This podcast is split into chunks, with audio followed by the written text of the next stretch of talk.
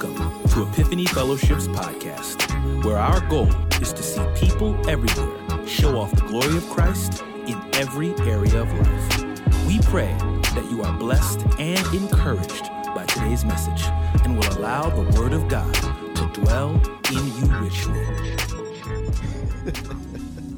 All right, y'all. Um, I want you to turn with me to 1 Kings chapter 12.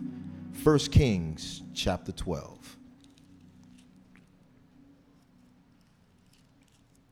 Turning to verse 25. If you have it, say amen. Amen. amen. The scriptures read as thus Jeroboam built Shechem in the hill country of Ephraim and lived there. From there he went out and built Peniel Jeroboam said to himself, The kingdom might now return to the house of David. If these people regularly go out to offer sacrifices in the Lord's temple in Jerusalem, the heart of these people will return to their Lord, King Rehoboam of Judah. They will kill me and go back to King Judah. So the king sought advice. Then he made two golden calves, and he said to the people, Going to Jerusalem is too difficult for you. Israel, here is your new gods who brought you up from the land of Egypt. He set up one in Bethel and put the other in Dan. This led to sin. The people walked in procession before one of the calves all the way to Dan. Jeroboam also made shrines in the high places and made priests from the rams, from the ranks of the people who were not Levites. Jeroboam made a festival in the eighth month of the fifteenth day of the month, like the festival in Judah he offered sacrifices on the altar. He made this offering in Bethel to sacrifice to the calves he had made. He also stationed the priests in Bethel for the high places he had made. He offered sacrifices on the altar he had set up in Bethel on the 15th day of the eighth month. He chose this month on his own. He made a festival for the Israelites, offered sacrifices on the altar, and burned incense.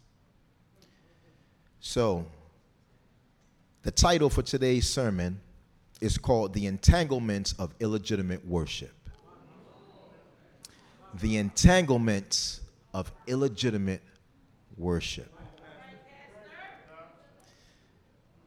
Let's pray. Well, let's pray again. Lord, be with us. Be with me as I proclaim your text again. We love you. We praise you and thank you. I pray that you will bless those that are hearing your word May they know, Lord, that you are pursuing them because you love them and you care for them. And in order for us to have genuine, authentic intimacy and relationship, not just rituals, but relationship with you,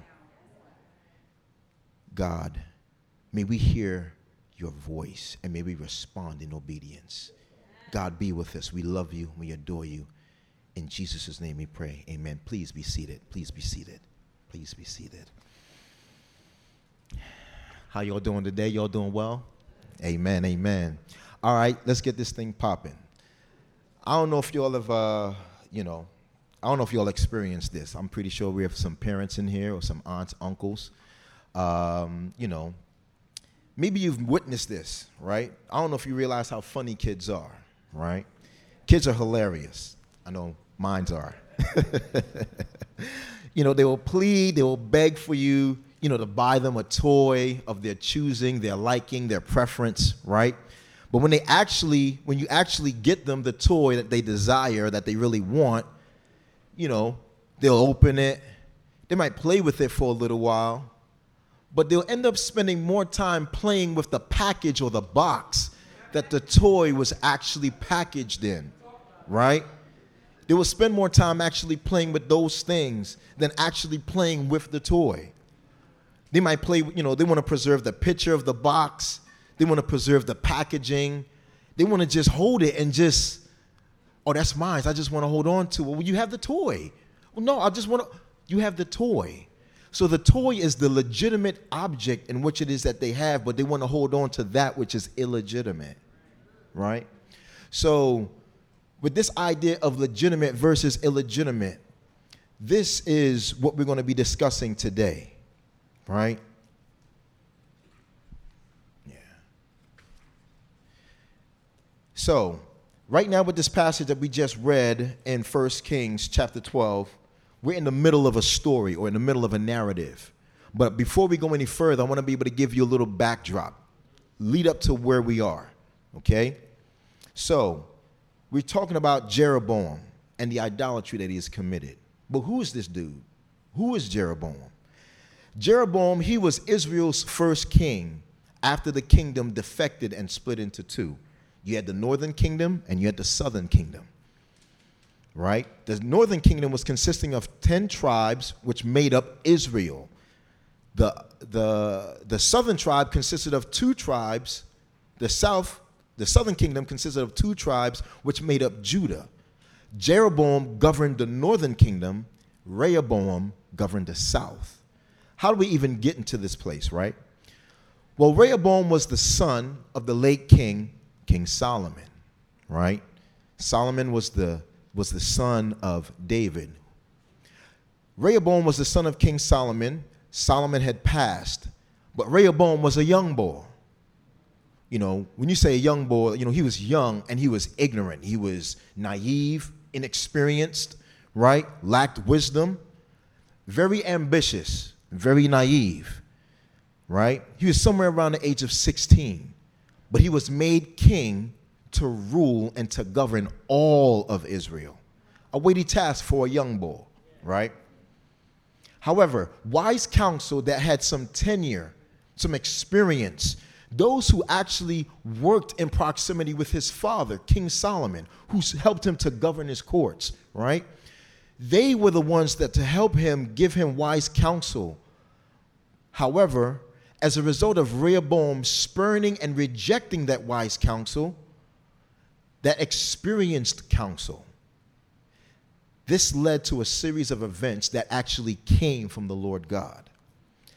As a result of rejecting that wise counsel, the people rejected him as king. They didn't want him to rule, right?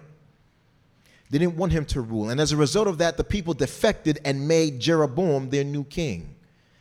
Now, as a result of that, the kingdom was now the, the kingdom was now being divided and now being split into two. So now we have the northern kingdom, now we have the southern kingdom. You following with me? All right. As a result of that, civil war almost break out. So now Rehoboam is the young king and he wants to maintain power. He wants his name to be heard. He wants people to know that he's ruling. So he wants to go back and reclaim what was his, the northern kingdom. So he was about to spark a civil war, and God was like, nah, we're not about to do that. Right? So God sent the prophet Ahijah. Was it Ahijah?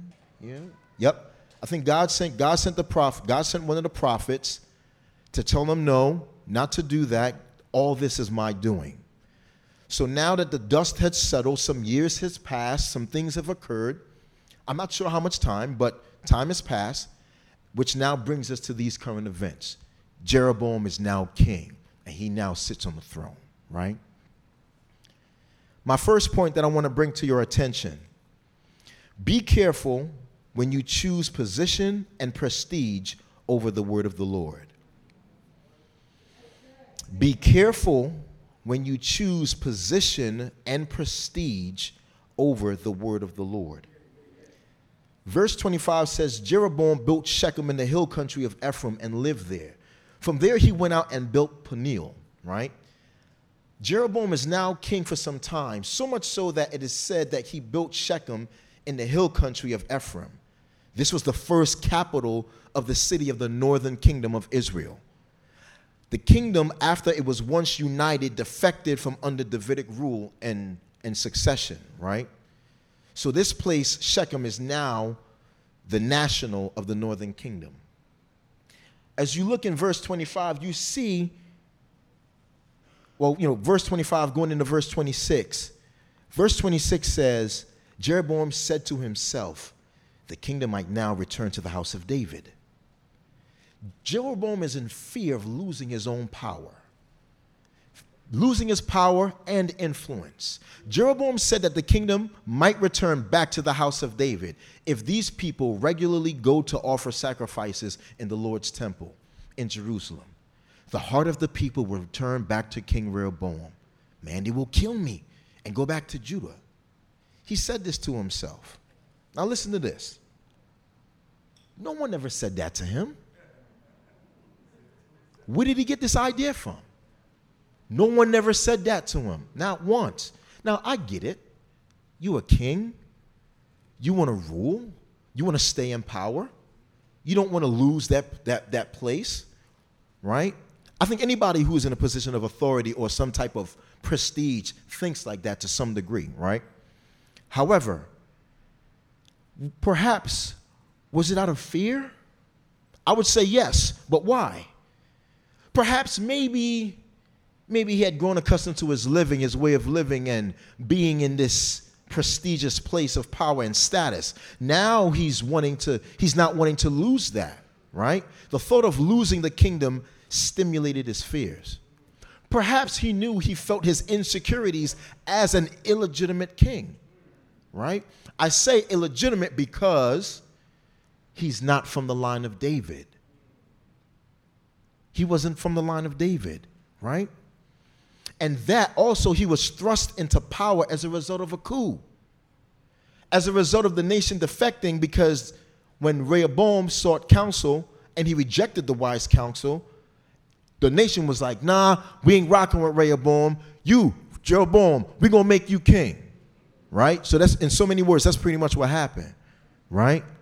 Whatever the case, whatever the case, his fears may be legitimate and valid, but he still received direct, clear words from the Lord via the prophet Ahijah in 1 Kings chapter 11, verses 37 to 38.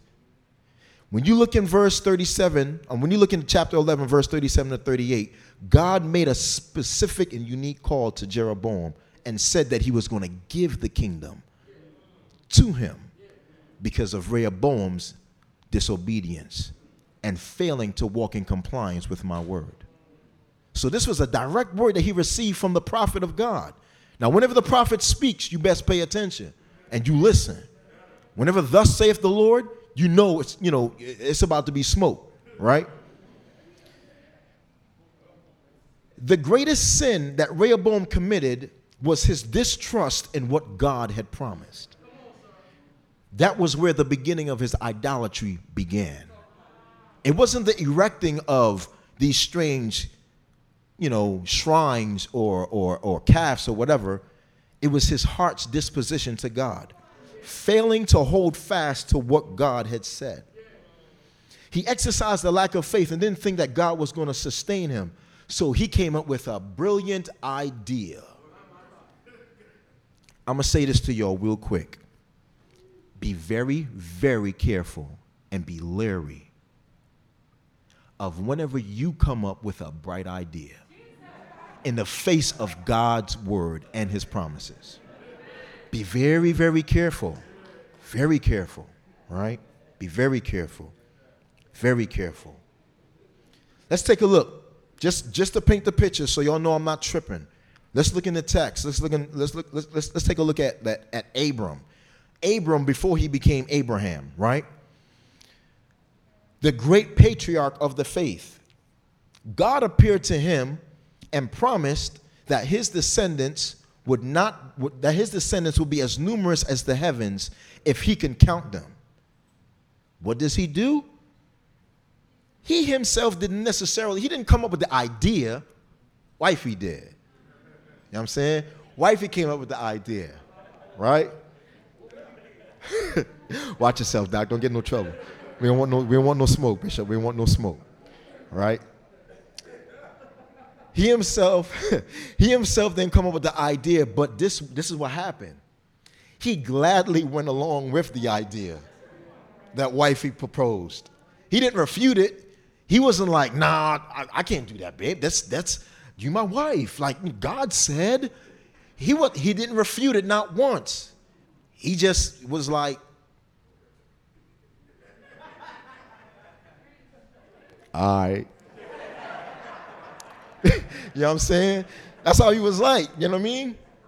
So she said, Hey, go sleep with my maidservant. He gladly went along with it and opposed his trusting on God and what he said he was going to do. As a result, Ishmael was born. Both Hagar and Ishmael had to be put out of the camp as a result of lack of trusting God. Ishmael is now born out of illegitimacy and now causing beef and tension between his wife and the expected heir to whom the promises were made.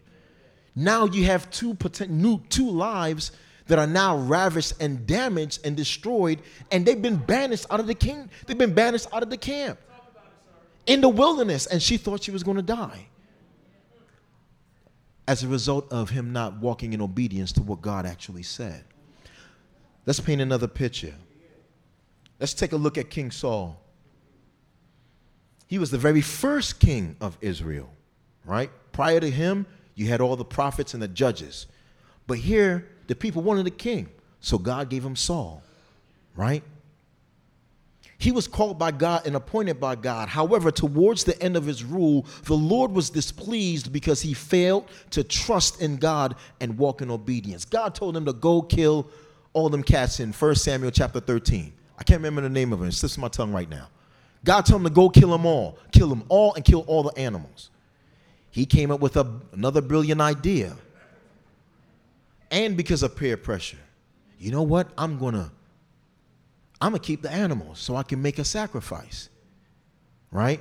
Samuel comes up on the scene and was like, Yo, did you do what God told you to do? Yeah, I did what God told me to do. Yeah, I did it. That's right. I did it. Well, what's all that bleating of sheep and all the noise of the animals that I hear? Because you failed to walk in God's obedience, your, your disobedience is on par, equivalent to witchcraft. witchcraft. Being disobedient to God when God made something plain to you is on par with witchcraft. Let that resonate.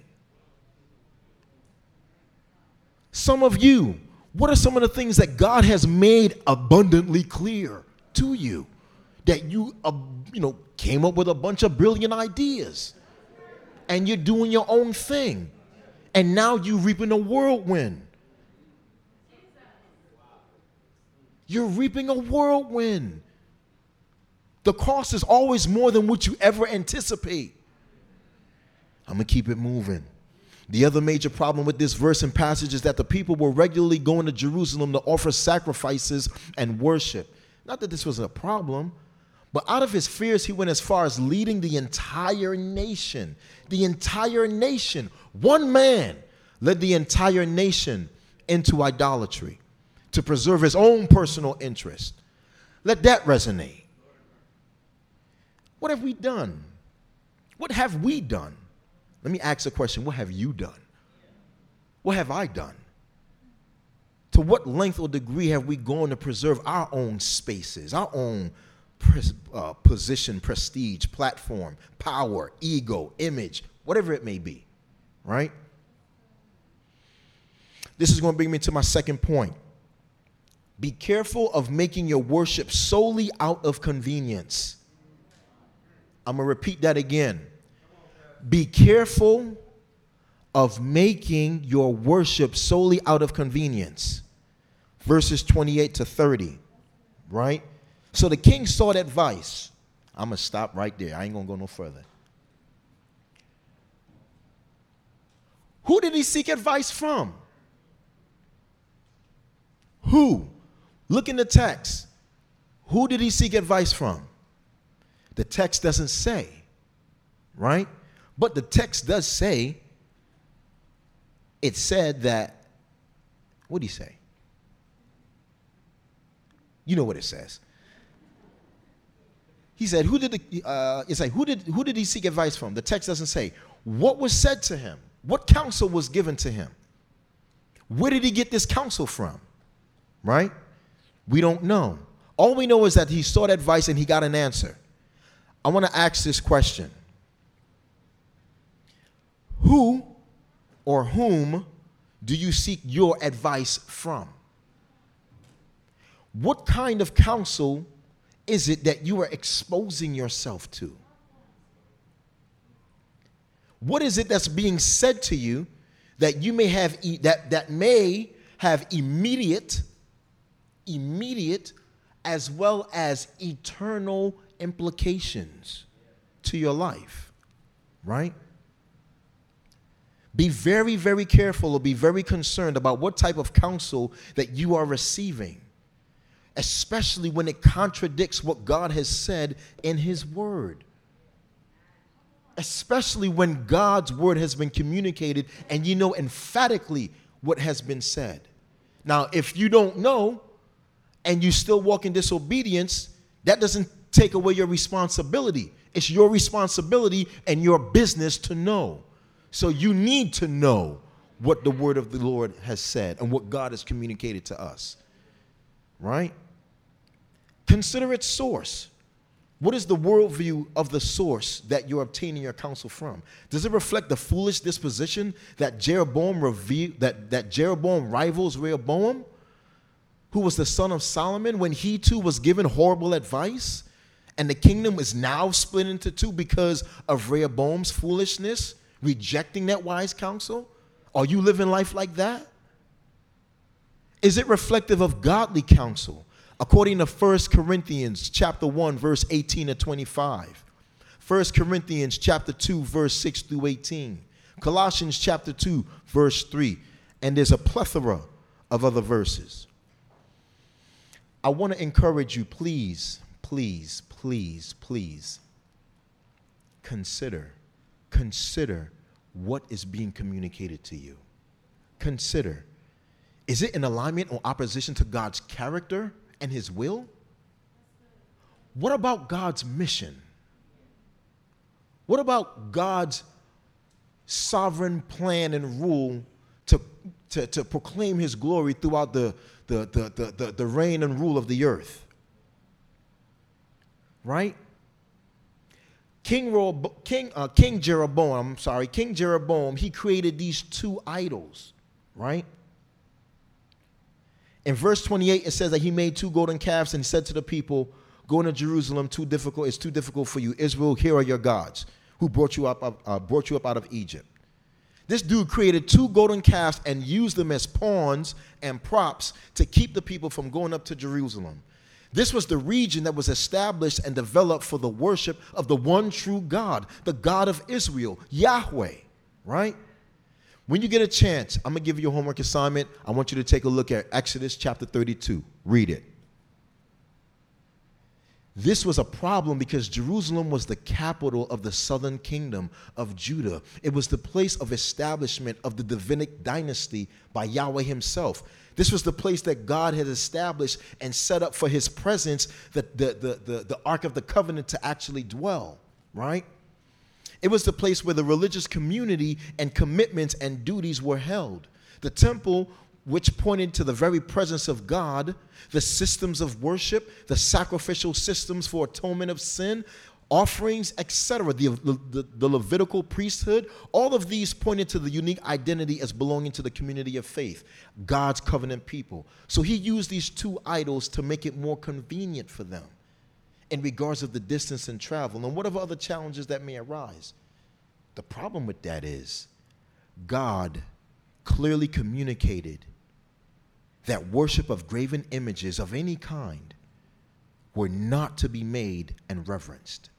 These consequences, therefore, of these practices, uh, the consequences, the consequences of these practices of any circumstances was forbidden. You look at Exodus 20, verse 3 to 4, Leviticus uh, chapter 26, verse 1, Deuteronomy 6, verse 14 to 15, Deuteronomy 4, 15 to 19, 25 to 31, Isaiah chapter 44, verse 9 through verse 9 through 19, etc., etc., etc. Excuse me.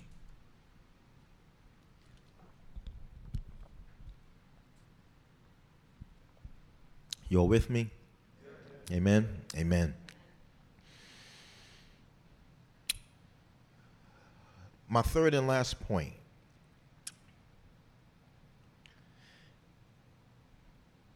be careful.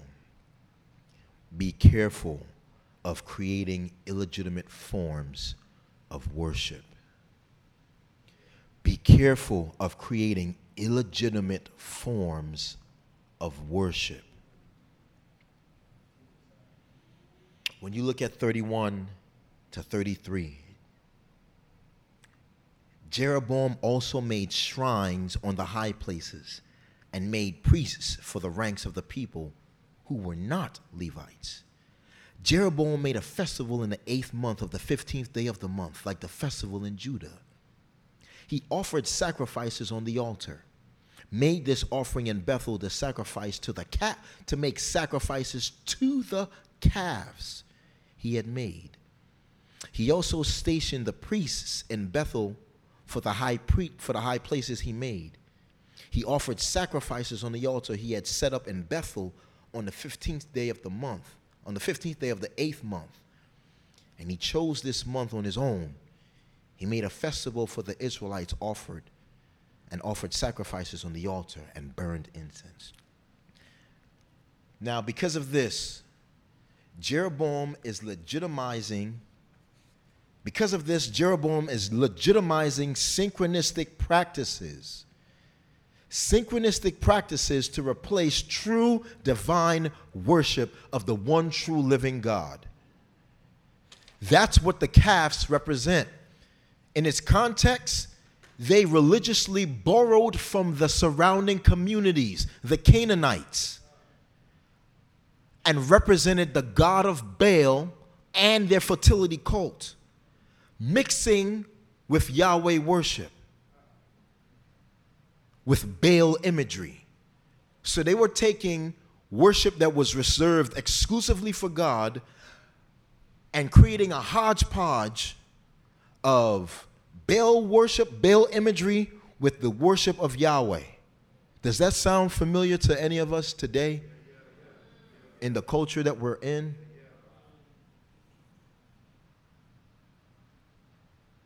This is a false substitute. What does this mean? He utilized the spiritual form of worship to politicize his own agenda instead of what God had appointed him to do, and created a bootleg, cheap imitation version of worship that was established by God.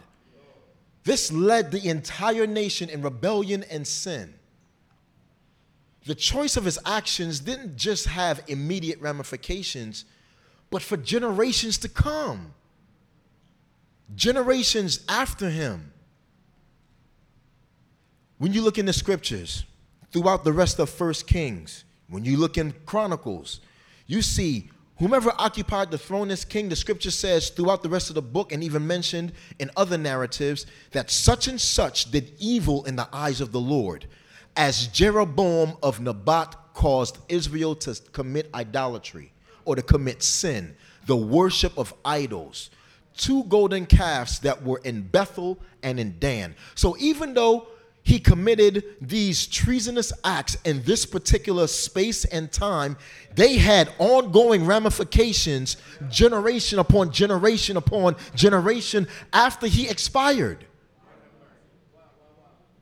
Be careful of how you pro- be careful of how you worship.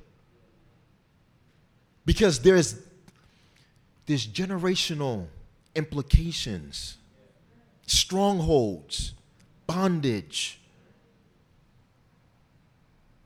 The establishment of shrines instead of building temples for the people to worship.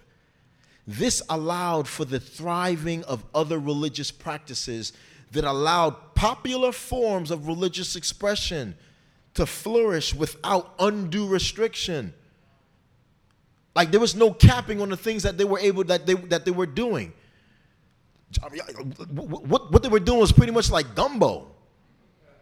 You know what I'm saying? Like, you know, you got a combination of you got a combination of the Bible, you got a combination of Buddhism, you got a combination of witchcraft, you got a combination of African uh, African ancestry, you know what I'm saying? All on one altar.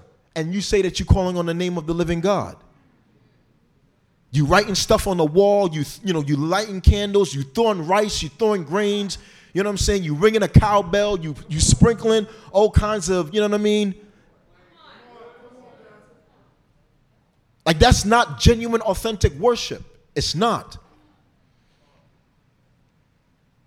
He made a line of priests as opposed to defending or the, no he made a line of made a line of priests as opposed to depending upon the levitical priesthood now the Levitical priesthood was serious business. Reason being, as Pastor as Pastor Kurt mentioned in the series, the Hebrew series, right? The Levitical priest was serious business because if you did not enter into the very presence of God the right way, you had to go in with a rope tied around your ankle because you was going to get that smoke. You would drop dead. If you lit the wrong fire, burned the wrong incense, you were guaranteed imminent death. Imminent. God did not mix matters or mix words concerning his holiness. You who are unholy dare come into holiness and you come incorrectly? How dare you? How dare we? Come correct. Put some respect on his name.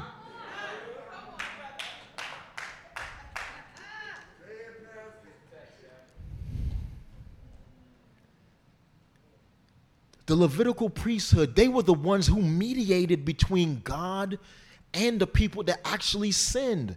And even then, the priests had to make offerings for themselves. So you couldn't be deformed or have any health issues or anything of that nature to say that you're going to stand before the presence of God. You would disintegrate. And if the bells that they had on their tassels, if they were to stop jingling, they know that you were dead and they would drag you out.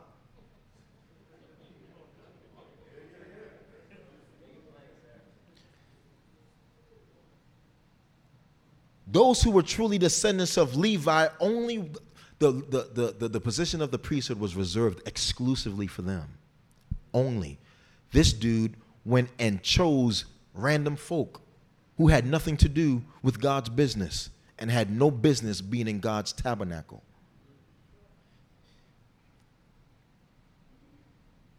Deuteronomy 18, 1 to 13, take a look at it. Exodus chapter 28 through 29, take a look at it. That's your homework. Established, this dude, King, Jer- King Jeroboam, established and created a whole new festival day as opposed of what the Lord God had established, which was the Feast of Tabernacle, right? He created a whole new, a, a whole new holiday, doing his own thing, right? Let me give some applicational, you know, situations. What do you do when worshiping God is difficult? When it's hard? When it's not comfortable or it's convenient? What do you do? Now, don't, don't get it wrong. Sometimes, sometimes getting into God's presence is work. It's hard work. There are times when you don't feel like it and you feel like God is not near. But that's when you got to press even more. Like I listen, I, I, I was convicted when I read this, John, because there are times when I don't even want to pray. And there have been times when I have not prayed. And I've experienced the, the you know the lack thereof. Right? What do you do? Do you subscribe to the same rubric as Jeroboam does? Or are you genuinely open to hear what God has laid up for you and for me? What things help you feel closer to God even though you're not close to him at all? What are some of the religious rituals that you may be doing that give you the that gives you the feeling of impression, the feeling or impression that you're closer to God even though you're not? Where do you run to when you want to be in God's presence? Or where you want to run to if you want to be away from God's presence, as if you could do that. If you're not too sure, Take a look at Psalm 139, verses 7 through 12. Right? These are a few examples of where we find illegitimate means in which we perceive that we may have had an encounter with genuine worship and intimacy with God. I said perceive. Key word, perceive, right? I didn't say is, perceive. When we indulge in habits of sin that seems promising but leaves us empty. right? Running to food for comfort. Drinking. I'm not talking about water or juice, but adult beverages. Drunkenness, right? Being inebriated, not being sober minded, right? Any and all forms of substance abuse, from mild to hardcore, because I know you know, you know how we do. If there's a way for us to find some way to you know what I'm saying? you know what I'm saying? Like, if we can find some way to kind of out of that joint, like, you know what I mean? We, we would. So, just to make sure I, I paint a broad stroke, anything from mild to hardcore, whatever that may be, right? Anything that would you anything that you would depend on to alter emotional state for sake of coping. Illegitimate sex outside the confines of marriage that reserved exclusively for a husband and a wife. If you ain't married, you ain't got no business doing it. Not to say that, yes, I am. You have no business doing it. Point blank. Point blank. Talking to everybody but God. Working too much. Working too much. Other forms of other forms of other forms of illegit, other illegitimate, illegitimate I'm sorry, illegitimate forms of spiritual rituals that we pursue. This is for you, Dr. Sarita, necromancing. necromancing. Burning sage and smudging. Burning sage and smudging. Praying to your ancestors ancient religious practices, African, Caribbean, European, I don't care what part of the globe you at, you from, whatever those ancient rituals are, that falls in that category. So I'll make sure that you covered too. You look into your horoscope, trying to find out what your sign is. Are you a Sagittarius? Are you a Pisces? Astrology, meditating on anything and everything but the Word of God. Spirituality or mysticism, I should say, black religious identity cults, witchcraft, or going to visit the, the witch doctor, right? Obeah. For those from my, my Caribbean folk, those who from the Af- you know from Africa, Obeah or voodoo, right? Making and offering sacrifices. You, you know, there's some folk, they, you know what I mean? They cut up chickens and they offer them joints up and God knows whatever else. You know what I'm saying? And I was looking up some stuff on the web just to, you know, I could have go so much deeper with this, but I was like, I'm gonna just I'm gonna just keep it at that. But some of the stuff that I saw was atrocious, right? In conclusion, I want to say today, today, today, we no longer have to succumb to these dead practices that are illegitimate. We no longer have to succumb to them, right? We don't. We don't. We don't. Because they're illegitimate and they have absolutely no power and they leaves us continuously in search and in want. The Bible says in these last days, God has spoken to us by his son. God has appointed him heir over all things and made the universe through him. The Son is the radiance of God's glory, the exact expression of his nature, sustaining all things by his powerful word. After making purifications for sin, he sat down at the right hand of the majesty on high.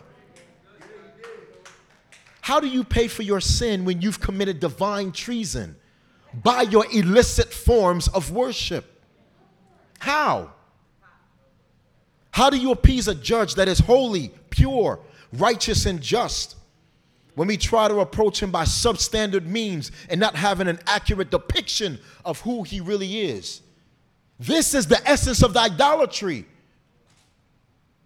Idolatry is not seeing God or approaching God on his terms, seeing him the way how he has revealed himself to be in the scripture.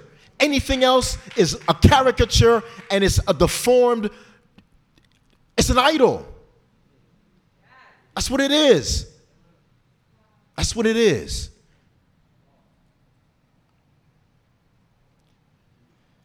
Because our sin, because of our sin, we need a mediator between us and God because our because of our idolatry we need a mediator we need a high priest Jesus is the high priest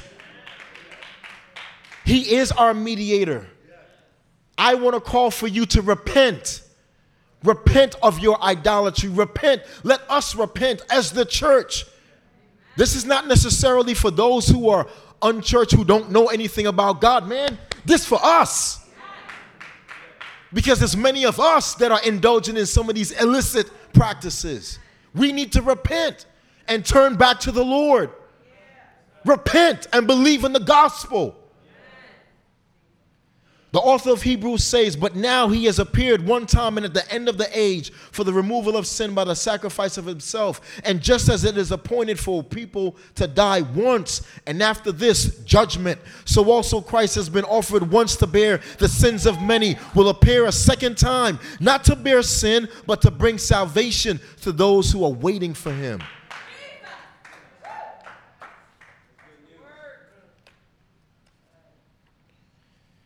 Please, when you get a chance, please, this is too long. I want to read it. I'm running out of time. Acts 17, verse 22 to 31. No, I'm going to read it. I'm going to read it. Paul stood, listen, Paul stood in the Paul stood in the middle of the Areopagus and said, People of Athens, I see that you are extremely religious in every aspect.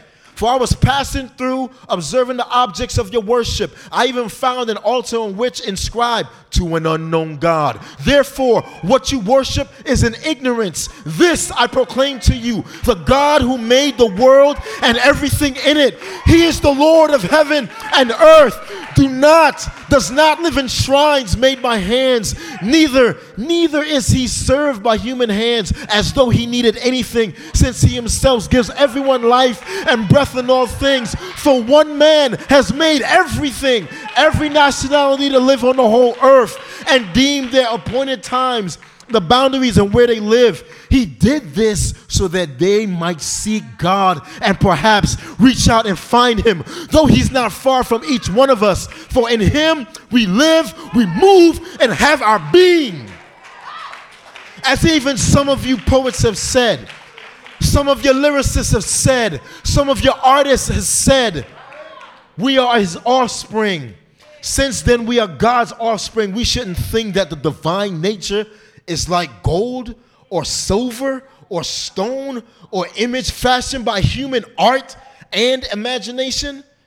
Therefore, having overlooked the times of ignorance, God now commands all people everywhere repent, repent, repent, repent, because He, He has set a day. He has set a day to judge the world in righteousness by the man that he has appointed. He has provided proof of this to everyone by raising them from the dead. By raising the Lord Jesus from the dead. Jesus' resurrection is the climactic point of God's proclamation throughout the whole world. Jesus himself says, I am the way, I am the truth, and I am the life. No man, nobody can come to the Father but by me. Anybody else, you're going to get that smoke. Believe in God, believe also in me. There is salvation in no one else. There's no other name under the name of heaven given by people which men must be saved. Put your confidence and your hope and your trust in Jesus today. Repent and turn of our sins. Let's pray.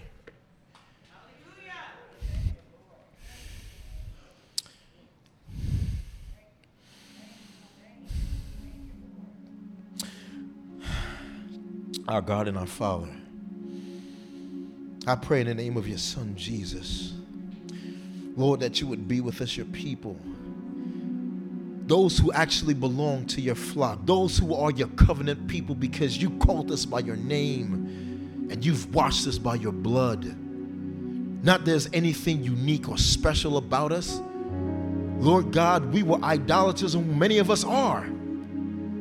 But because of the name of Jesus and because of his death, his burial, and his resurrection, we've been made to draw near. I always said to my kids whenever they wash, whenever they're, they're dirty, they use soap to wash their hands. Whenever the counter is dirty, we use antibacterial products. But what cleanses the soul when our conscience is, is soiled with idolatrous practices when we violated a holy and a righteous God? There's nothing, nothing but the blood of Jesus. God, have mercy on us. Forgive us of our sin. Forgive us of our unrighteousness. God, give us confidence to trust you. Help us to turn from our idolatry, our, our idolatry. Many of us run to our idolatry because we really don't trust you. We don't think that you we don't think that you're going to do what you say you're going to do. We don't think that you legit. We don't think that you're the real deal. We don't think you're going to hold us down. So therefore we got to come up with these other substandard practices to meet our pressing needs. God, would you continue to demonstrate your power from on high? Would you rescue us? Would you deliver us? Be our salvation. Be what we need. Rescue us from our sin. Rescue us, O oh Lord, from your wrath, from your judgment, and your condemnation. Rescue us, O oh Lord, from demonic forces that we entangle ourselves with. Be with us. God, we love you. We need you. I pray, Lord, that you will call us to repent and turn from our sins. Bring conviction by your Spirit. We bless you. We love you. We worship you. We adore and we magnify. We make much of your name. We say, Maranatha, Maranatha, Maranatha. In Jesus' name, amen. Amen.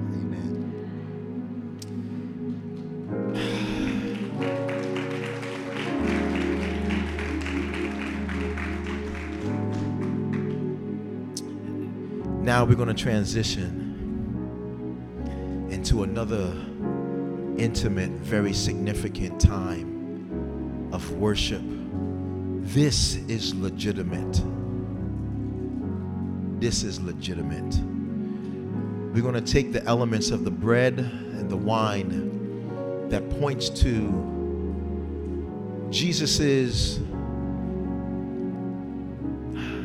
installation of the New Testament or the New Covenant, pointing to his body being broken for us for the remission of sin.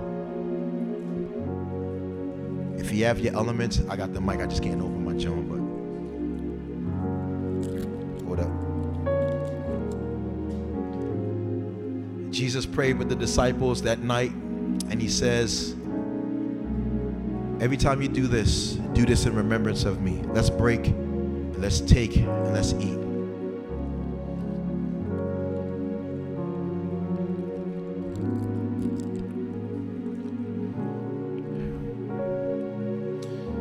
The blood, the cup, it points to the blood of Jesus.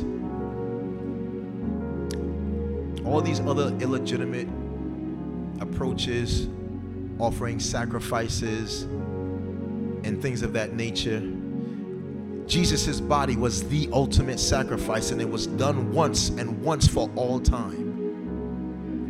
The Bible says, without the shedding of blood, there is no remission of sin.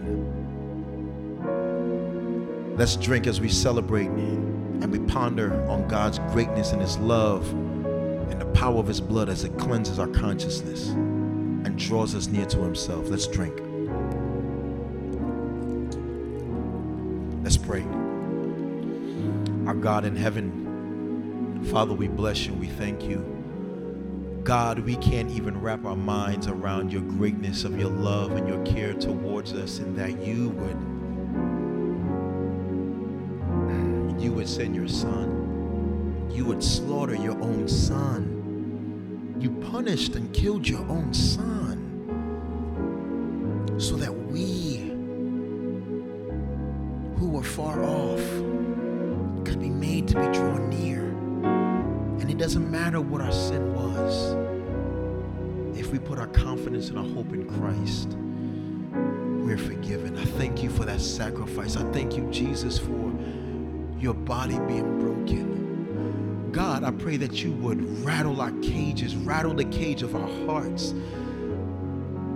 Take the scale off of our eyes, God, that we may see the glory and the majesty, the beauty of what you have done, and the potency and the power of your blood.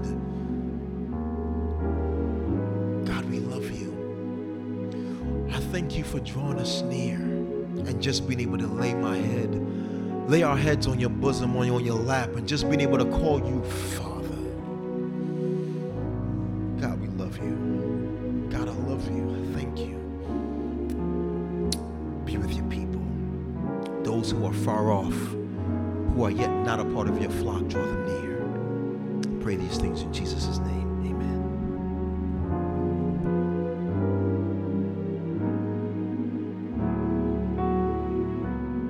All right. I'm sorry, y'all. Um, man, um, it is good to be with you guys. Um, I thank you all who were watching from afar, watching online. Um, I'm grateful to have this privilege and this honor of being able to proclaim God's word before you. I don't take it lightly.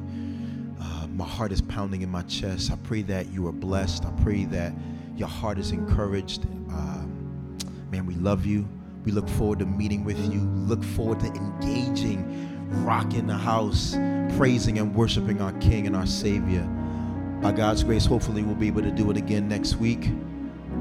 I'll see y'all soon. Grace and peace.